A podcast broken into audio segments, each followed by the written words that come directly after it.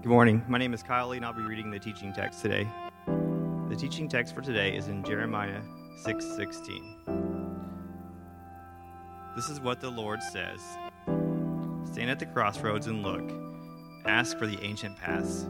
Ask where the good way is, and walk in it, and you will find rest for your souls. This is the word of the Lord, word of God for the people of God. Thanks be to God.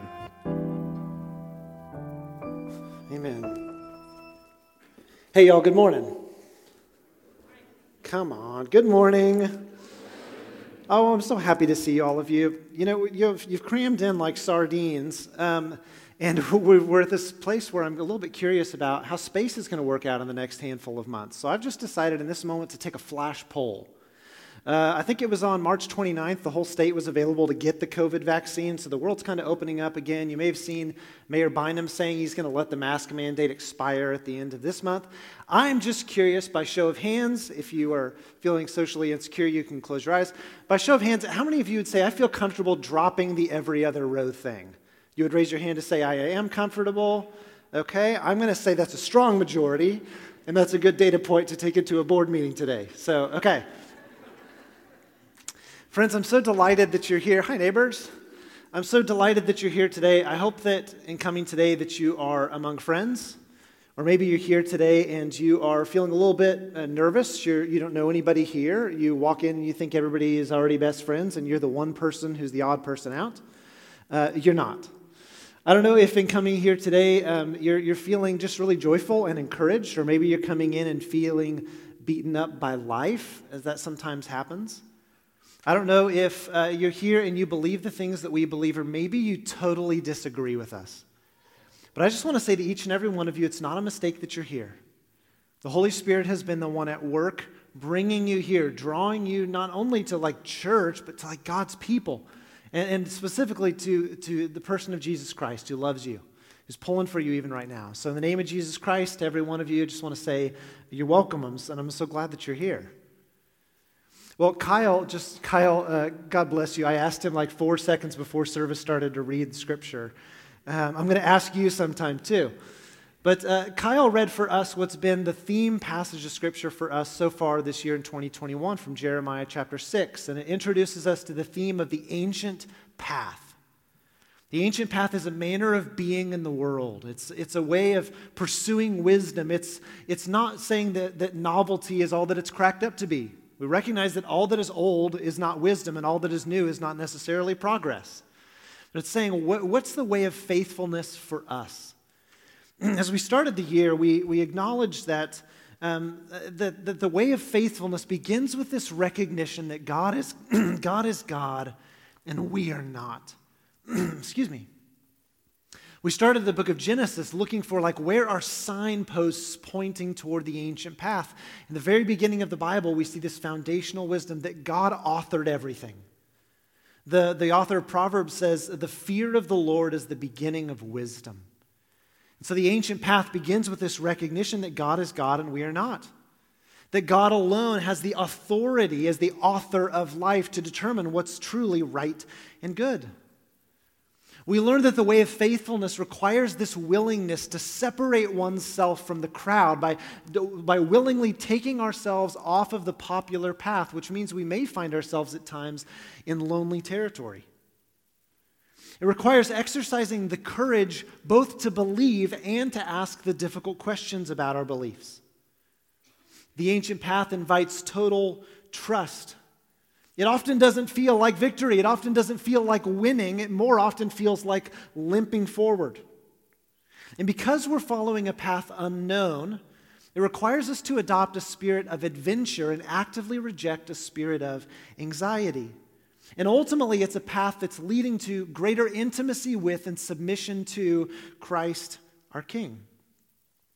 Now, I would just say, in all candor, I think that you and I know few people who are actually on the ancient path. Or maybe perhaps more fair to say, you and I know few people who have made it far, who have advanced into maturity in going down the ancient path. Because to resolve to be a person who's going down the ancient path uh, and to be shaped according to the ancient path requires a person to just operate in a completely different headspace. to live and to breathe within a different mental and spiritual and cultural ecosystem, and to exercise uncommon grit. Because, because all of the forces of the universe are working against a person's resolve, resolution to walk down the ancient path. The forces of opposition are pervasive and invasive and enticing. It's akin to resolving to be the last tree standing in a world of, of, machines bent on leveling the forests. But it's better to be a tree than to be a machine. It's better to limp down the ancient path toward wisdom than to sprint down the popular path toward self destruction. It's better to be thought an odd duck these days than what constitutes normal, to be constantly outraged and perpetually depressed to be connected to all but in friendship with none, claiming enlightenment but living in the dark. I've been thinking a lot lately about uh, something that Jesus said, a, a tool for distinguishing different kinds of people and evaluating different ways of living. He said quite simply, By their fruit you will recognize them. I believe that in the age to come, one of the greatest apologetics or defenses of the Christian faith will be the degree to which we can say, like, we are embodying the fruits of the Spirit. A, charitable, a generous nature, love, joy, peace, patience, kindness, goodness, gentleness, faithfulness, and self control. I also think that the absence of these things will invalidate what we believe to be true in the, in the eyes of the world. The absence of these things will reveal that some people who claimed to be Christians actually weren't. They may have been just culture warriors conveniently wearing this religious garb. But as I think about the imagery of the fruits of the Spirit, the longing of my heart is for the people of our church together and following down the ancient path to be like an orchard of the fruits of the Spirit an orchard offering a world that is deeply malnourished the opportunity to find true sustenance in Christ and true friendship in community together. We are not there yet, and I am not there yet, but God help us. Today we're transitioning from the book of Genesis to the book of Exodus. We've done three months in the book of Genesis, and today we're going to start in the second book of the Old Testament. And today we're going to explore an attribute of God as we've been picking up signs and clues about the nature of the ancient path. We're going to explore an attribute of God that is hiding in plain sight. One that can at times be infuriating and frustrating, but one that we need to come to terms with and accept and to trust. And it's simply that God is utterly unhurried. God is utterly unhurried. And the corollary reminder of this is as God is in the world, so he invites us to be. Today, God is utterly unhurried. Well, today, uh, as we're looking at Exodus, let me g- get you in the middle of the story. As we end ended Genesis, Abraham's family has moved to Egypt because of a famine, a regional famine, and the family is multiplying. They're multiplying like rabbits, becoming so numerous that the pharaohs are starting to perceive them as a threat and so rather than be overtaken by them, they enslave them under slave masters. And centuries pass. And it seems to be the case that God's plans and his purposes for this family, his plans to bless the whole world, have been halted. I'm going to read Exodus 2:23. Actually, we should have that. There we go. During that long period, the king of Egypt died. The Israelites groaned in their slavery and cried out, and their cry for help because of their slavery went up to God. God heard their groaning, and he remembered his covenant with Abraham, with Isaac, and with Jacob. So God looked on the Israelites and was concerned about them. But Moses was tending the flock of Jethro, his father in law, the priest of Midian, and he led the flock to the far side of the wilderness and came to Horeb, the mountain of God. Well, though we've only advanced four chapters since my last sermon on the ancient path, uh, four centuries have passed. It's four centuries of birthing and growing and multiplying and living and dying in Abraham's family. And life gets increasingly complex and difficult for the people of Israel as they're subjected to forced labor in Egypt. 400 years of slavery is a lot of years of slavery. It's a lot of months it's a lot of days. And the text tells us that, that God heard the groaning of the people, and we wonder did it take 400 years of days of groaning for the message to get through? Why did God wait so long to respond? Well, finally, the text introduces us to you know, the answer to the people's prayers. Moses is born. You can read Moses' birth story in Exodus chapter 1. And Moses, by luck or divine intervention, is raised by Pharaoh's daughter. He's raised as a child of privilege, and as he comes of age, he's leveraged to, to use his royal upbringing for the good of his true family, of the people of, of, of Israel. But a day comes when young Moses, he's a teenager in his early 20s, I'm not sure, sees an Egyptian mistreating one of his people, a Hebrew.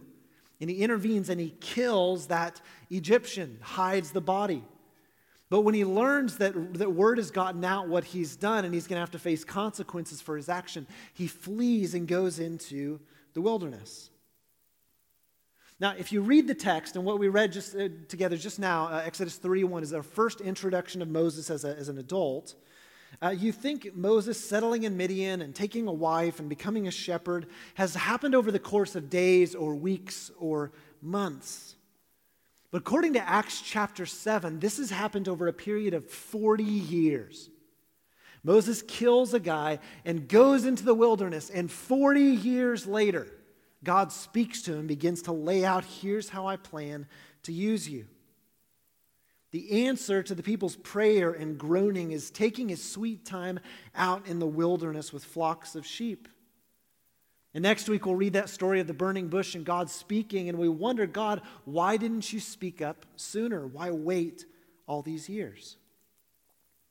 Well, we know that the answer to this question simply cannot be that God was aloof to the plight of his people. The text told us he heard, he looked, he was concerned about his people. The answer cannot be that God had just forgotten his plans or his promises. It says he remembered his covenant. No, as, as we examine the evidence and we think today, we come to a different conclusion. It's that God is utterly unhurried. Now, Genesis 1 tells us the story of God as the creator and the author of all of existence. And because God created everything, and because all art gives us some kind of window into the heart of the artist, the biological world tells us something about the God who made everything and thought that it was good. We know from the creation of biological gender that God loves both unity and diversity. Eh, with both male and female, God loves unity and diversity, that only together do they fully express the image of God. We know that God loves both a kind of order and also wildness. Almost everything that God creates is capable of generating more life, such that the world can be teeming with new life. We know that God, in examining Genesis chapter 1 and looking at nature, we know that God loves the gift of seasons.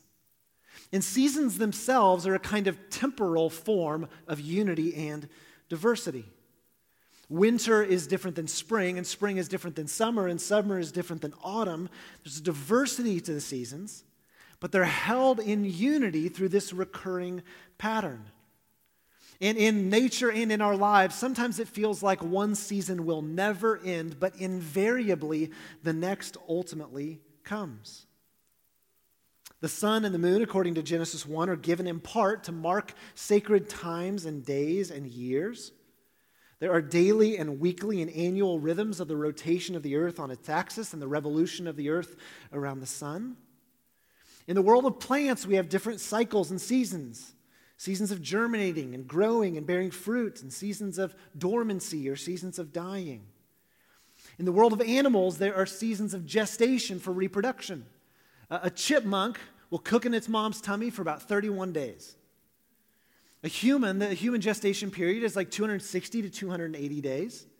An elephant, well, its gestation period is between 620 and 680 days. That's a long pregnancy. God bless those moms.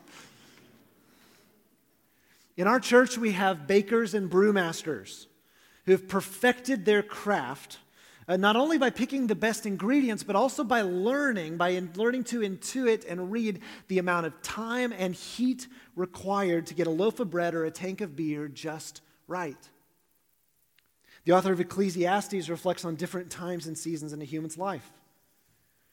Says there's a time for everything, and a season for every activity under the heavens a time to be born and a time to die, a time to plant and a time to uproot, a time to kill and a time to heal, a time to tear down and a time to build, a time to weep and a time to laugh, a time to mourn and a time to dance, a time to scatter stones and a time to gather them, a time to embrace and a time to refrain from embracing, a time to search and a time to give up a time to keep and a time to throw away, a time to tear and a time to mend, a time to be silent and a time to speak, a time to love and a time to hate, a time of war and a time of peace.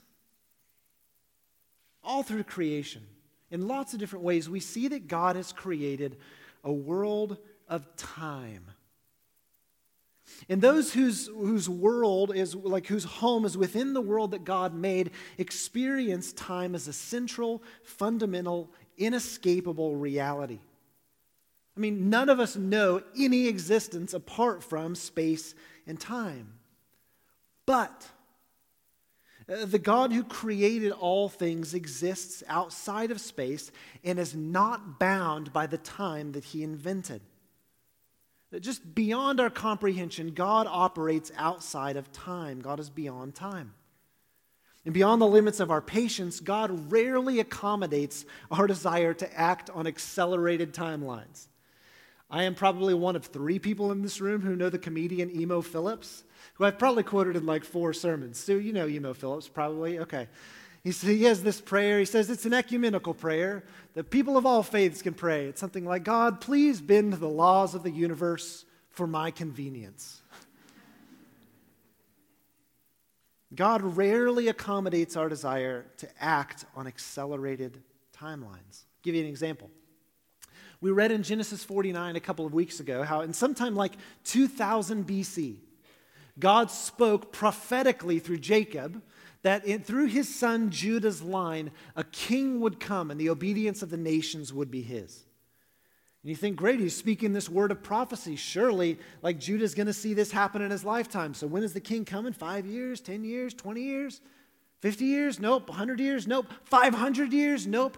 A thousand years later, David is born as the son of Judah. But God gives promises to David. David, I'm going to establish an everlasting dynasty through your family line. You're, someone is going to come from you who's going to rule over all the nations of the world in eternity future. David's like, Great. When's that going to happen? Five years? Ten years? 25 years? 500 years? No, another thousand years until the birth of Jesus. Jesus comes, Jesus lives this amazing birth, ministry, baptism uh, he has his crucifixion, his healings, his death, his resurrection, his ascension, sending the Spirit, giving the birthing the church, and promising to return. The first believers were like, Great, when are you going to come back, Jesus? Five years, 10 years, 25 years, 500 years? Now, 2,000 years later, we're still waiting to see this promise fulfilled. By our standards, God's really slow. I think in God's standards, God is utterly unhurried. Uh, one of the epistle writers says, God is not slow in keeping his promises as some consider slowness. Instead, he's patient. He's patient. The, the reality that God exists outside of time and space is difficult for me to understand. I'm a person who struggles to just make sense of how, like, like changes in daylight savings works out or how going from one time zone to another, how all the math works out. It's a little bit beyond me. But it's like this Imagine that you're standing in front of a river at the foot of a mountain. And all of the, the river is right there before you, but you can only see the part that's directly in front of you. So beyond the curves in either direction, you can't see. But what you can see is very, very real. You hear the roar of the waters. You see the, the life that's just teeming underneath the surface. You see everything that's happening all around it. It's very, very uh, real to you. It's all consuming. It's all you can see and all we know. And in life, we've come by our knowledge and our perspective honestly. But we have to recognize that our knowledge and our perspective are limited. But God, I think we, we could imaginatively say, is not at the foot of the mountain. God is at the peak of the mountain, seeing both the river's ending and the river's beginning. All of it is spread out before him. Our perspective is limited, but God's perspective is limitless. All of time stands before him. Now, this insight may hold a certain explanatory power for why God doesn't often operate in the timelines that we'd prefer, but it offers little comfort uh, to those who are waiting for redemption, for those who are waiting for that prayer request to be answered, for those who are currently in distress. And while the Exodus story itself is a central, specific story for the community of faith, it's also a paradigmatic story of all of humanity in, in, in injustice and bondage, under oppression, waiting for full deliverance, waiting for ultimate justice, and waiting for better days to come. As we, we think about the reality that God is utterly unhurried, how can all of us who are living within space and time think well about God and the topic of time? I'm going to offer four uh, insights, four ways of thinking about this today. How can we think well about God and the topic of time? First, we do well to accept that God is okay with the current information imbalance. God is currently okay with the information imbalance that exists right now. That he knows everything and sees the whole river before him, and we know only what lies before our eyes. Living beyond time, there are things that God knows that are simply inaccessible to those who are living within time. And God appears to be perfectly okay with this. To my great frustration and yours. God appears to be perfectly okay with this imbalance. Have you ever been asked the question if you could be told how you would die, would you want to know? There's a reason that we don't know. There's a reason that we don't know everything, and there's a benefit to not knowing. The mystery of the future is the conflict that moves the human story forward, that keeps things interesting. And without this conflict, this core conflict of the information imbalance, without this mystery, life would be robbed of meaning. It's the adventure of seeking and finding. It's the highs and lows of the journey that posture us to grow. And you can pray and pray and pray until you get blue in the face, asking God for clarity, for Him to bring you up on the mountain beside Him and let all time be unveiled before your eyes, too. But you do better to ask for courage courage to endure the uncertainty, courage and patience, because God appears perfectly okay in withholding full revelation of what's to come. How can we think well about God and time? First, uh, we accept that God is currently okay with the information imbalance. But second, remember that God does not leave us without signposts. Without signposts. Imagine how much more difficult this whole human experience would be.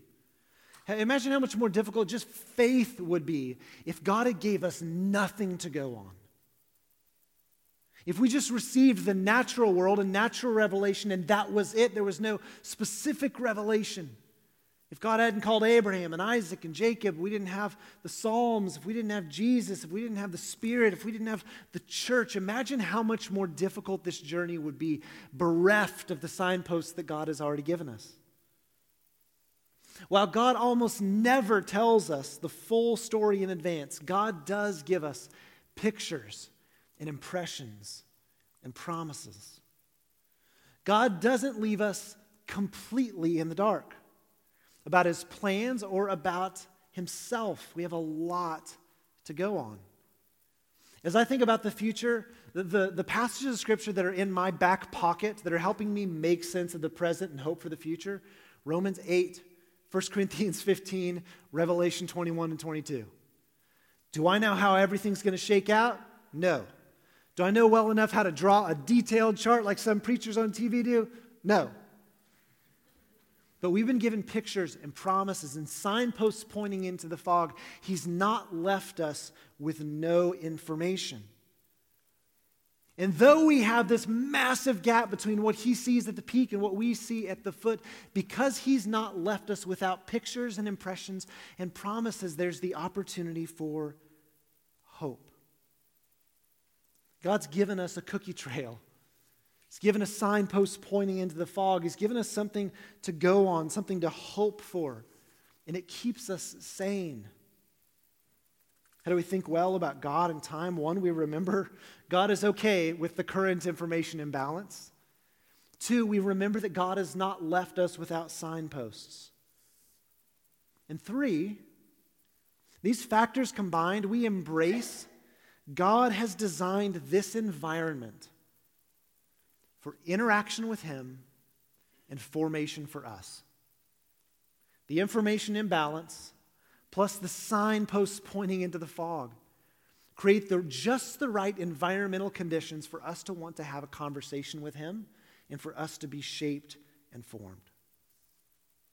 Now, because what we've learned through the signposts, through, the, through our own lived experience, that the character of God is good, we ought to think about our current information imbalance and the promises He's given us as the divinely ordained context for two things. One, for us to interact with God, and the imbalance, the gaps in our knowledge, give us something to talk about. Don't interpret that as a way of saying that God was just really lonely and had to orchestrate it in such a way that you might want to talk to Him. God is not lonely. Uh, God is eternally self satisfied within the Godhead, Father, Son, and Holy Spirit, united in community, loving fellowship. But God, as the fountainhead of all life, was just delighted to invent co regents, co rulers, men and women made in his image. Uh, growing into and capable of sufficient wisdom and courage to join him in ruling over all creation. And God knows that to create men and women capable of ruling with Him the, over the cosmos takes time. It takes years of formation. And God wants to have the big and the little formative conversations with His people. And it's in talking with Him and time with Him that we're formed by Him. There's this information imbalance and also this like he's planted these seeds of promise just so that we'll interact with him in the tension. In the tension of what he's done and what he's promised to do, the tension of what he's done and what we're just dying for him to do, it creates the opportunity for intimacy. This was his design. So the information imbalance and his promises create an environment for us to interact with Him. But second, it creates an environment for us to be shaped by Him. And I've identified four key ways that He's leveraging this environment to shape us. The first is through worship. Worship is the most telling and sure sign that the work of the enemy is crumbling within us. When we willfully worship, it's like we're undoing the effects of the fall doing what our forebears have failed to do. And to worship and to delight in God is our highest and ultimate calling as His people. To worship is to live in creation rightly ordered. In what ways is the Lord inviting fresh worship of you? Have you learned how to worship? Uh, worth is just like is worthship, ascribing worth, acknowledging to God, here's what you are worth to me and to all the world. Have you learned to worship? Are you learning to be a worshiper? It's one of his goals of the current environmental limitations that we would learn to worship. One of the second ways that the Lord shapes us given these current environmental limitations is in waiting. Waiting. To wait well is to accept that God leverages time as a central ingredient for our formation. Gosh, I wish you wouldn't. To wait well is to accept that God leverages time as a central ingredient for our formation. And in waiting well, we pray, Lord, work in me as I wait on you. That may be like the best thing that some of you hear waiting for like meeting a spouse, waiting for like good news on a pregnancy test, waiting for good news on the, in the job front, waiting, you know, waiting, waiting, waiting. So much of our life is waiting. And a pocket prayer might be, Lord, work in me as I wait on you. I sure wish you were, full, you were fulfilling all of your promises today, but even as I wait, would you form me? Would you shape me? Would you mold me into the image of God?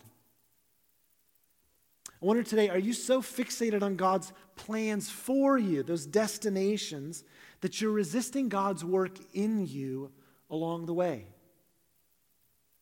Are you thinking so much about that next good thing that might happen that you're actively resisting the good thing He's trying to do in you right now? God leverages this environment to shape us in learning to worship and in learning to wait well. Another thing that God uses to shape us under the current environmental limitations is in our work. God has designed you and me to take meaningful action to make something of the world that He made, to steward our skills, to care for our own needs, and to provide for the needs of others. And a rhythm of weekly work and rest is something that God designed, that God said was really, really good. I wonder for you in thinking about your work, whatever that is, maybe it's as a middle school student or as a high school teacher or as like a, a healthcare worker or a stay-at-home parent, as you think about the meaningful action God has given you to take, have you invited God to not only shape and form you as you work, but also to use your work as part of His work in the world? How might God be inviting you as part of your formation in the tension of being human to leverage your skills and vocation as a part of your Christian formation? God has designed this, inter- this uh, environment to form us in learning to worship and to wait and to work well, but then finally to watch to watch. Uh, so has anybody ever been like a night watchman? Yeah, I don't know who would. Anybody? Okay. Okay, we've got one. All right. I'm really glad that someone's awake at night. I'm really glad that, like, when we set our security alarm at the end of the day, if, like, someone were to shatter our glass, I'm really glad that somewhere there's someone who's alert, who's paying attention and ready to dispatch help. I'm grateful for those who watch.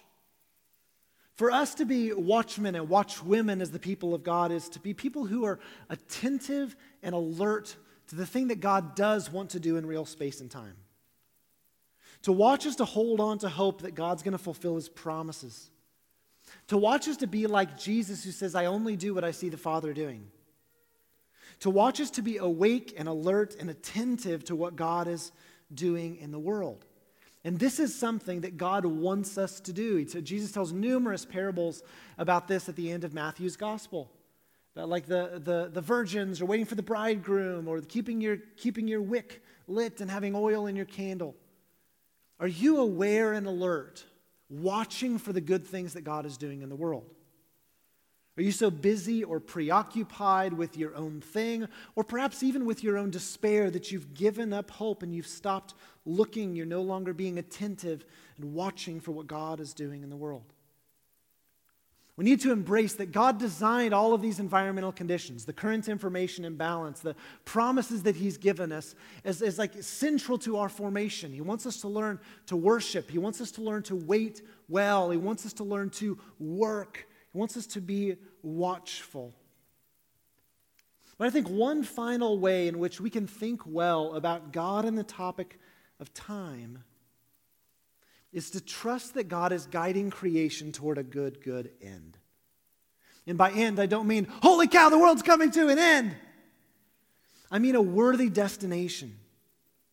I mean a joy filled consummation, the opening of a new chapter. Another way of saying this is, as the psalmist puts it in Psalm 31, is that we can trust in believing that God is leading creation toward a good, good end. We can trust, truly and holistically trust, that our times are in His hands. Our times are in His hands. There's a very real pressure that many of us feel to make a name for ourselves, to make the most of the time that we have. I chuckled at a tweet that I saved from a couple years ago. It says, Time is the ultimate teacher. Unfortunately, he kills all of his students.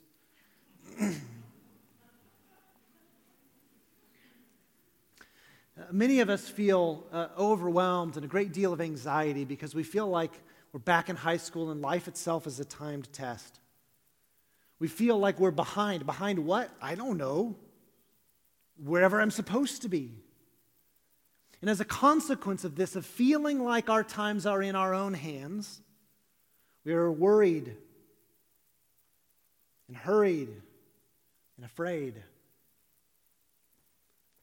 But I wonder how would someone exactly like you in your shoes and in your life operate if they really believed and understood that our times are in his hands? The psalmist says elsewhere in Psalm 31 that he's led us to a spacious place. As I was going to sleep last night, I was thinking about that image. A spacious place. There's room to relax. If our times are in his hands, there's breathing room. You're okay.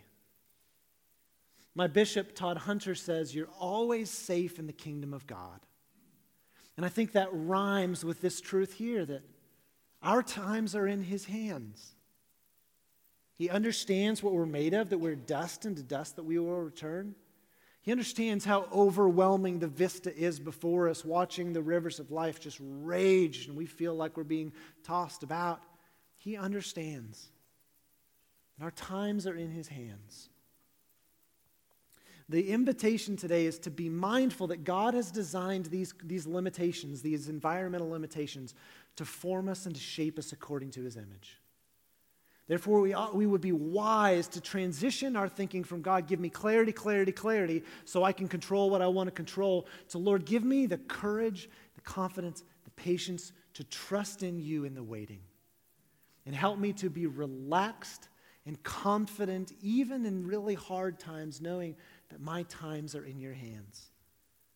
We stay hopeful and watchful because we remember how, in real space and time, Jesus himself was born in a town, like a town like ours, a town that some people knew about but wasn't altogether important. God in Christ entered into real space and time. And because he's entered into time past, we know that the risen Christ is working and operating in time and space present. And will come in the age to come when Christ returns in real space and time to make all things new. And therefore, we have hope. And the meal that we're about to share together is the central meal of hope, this central signpost given to us of the memory of what God was willing to do for the world that He loved, how He was willing to not even hold back His Son for us. God did not send His Son into the world to condemn the world, but to save the world.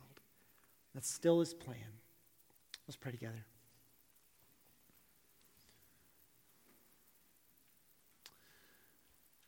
Come, Holy Spirit enter space and time and intersect with us who are subject to time. Pour out your spirit on this bread and wine. Make it be so much more than just that for us, but a means by which we encounter the risen Christ, the living God who is outside of and the author of time. Anchor our hearts, buoy our hope. Help us not to give into despair, but to trust that in reality, from the perspective of Him who sits at the peak of the mountain and all of time is before Him, you've led us into a spacious place. There's breathing room. We can trust you because our times are in your hands. Lord, you know the situation in the heart of every person here, and I pray that in your mercy you'd speak, giving hope and encouragement to those who wait. In Jesus' name we pray. Amen.